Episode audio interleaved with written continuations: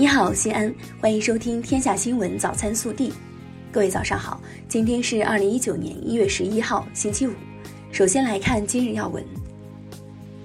一月八号，中共中央总书记、国家主席习近平同当日抵京对中国进行访问的朝鲜劳动党委员长、国务委员会委员长金正恩举行会谈。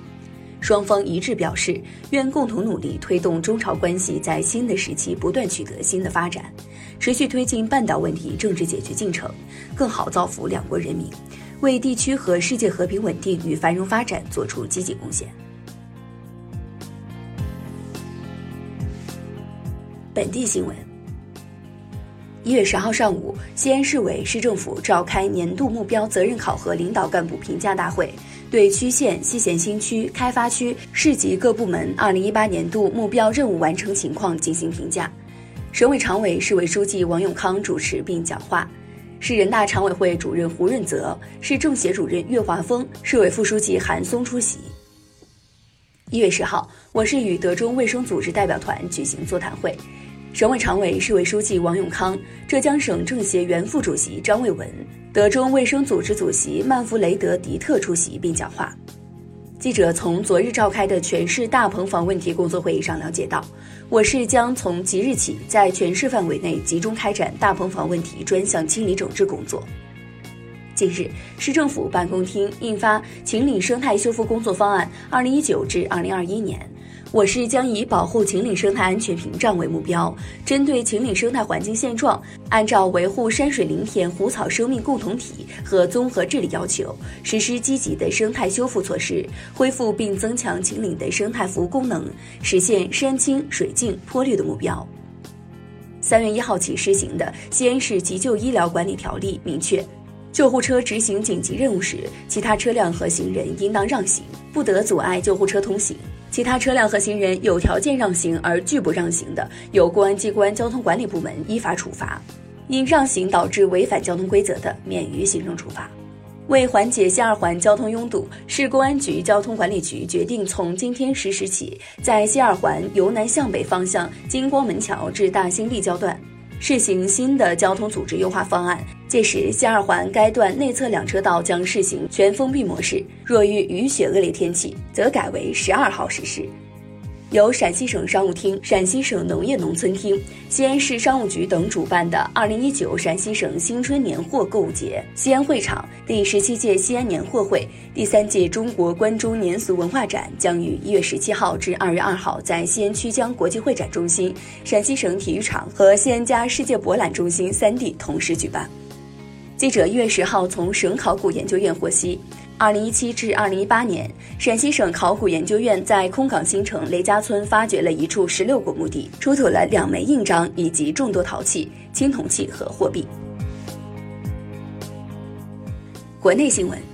商务部新闻发言人高峰十号表示。一月七号至九号举行的中美经贸问题副部级磋商中，双方积极落实两国元首重要共识，就共同关注的贸易问题和结构性问题进行了广泛、深入、细致的交流。下一步，双方团队将按原定计划推进磋商工作。关于磋商安排，双方正在保持密切联系。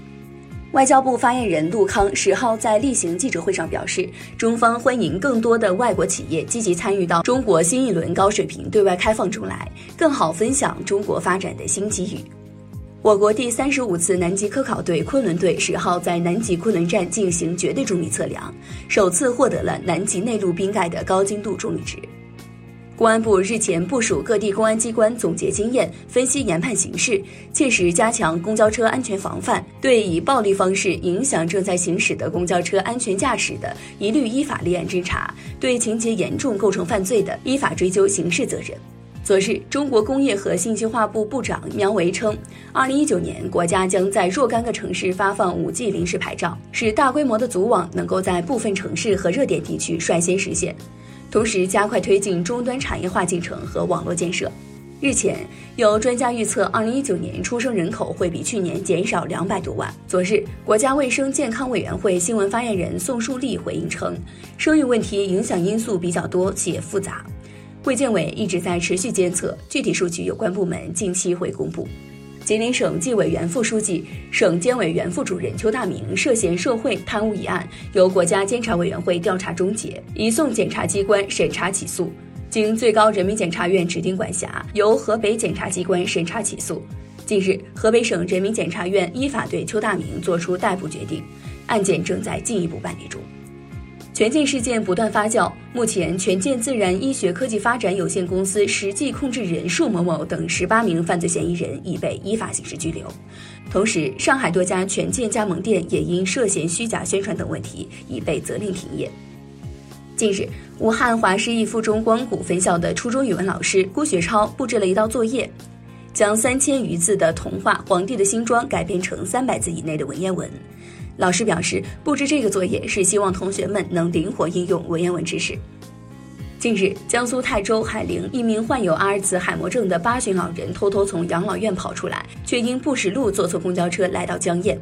民警询问老人，很多事情都不记得了。他说，当天起床后想起外孙生日就要到了，就偷跑出养老院，想要回家给外孙过生日。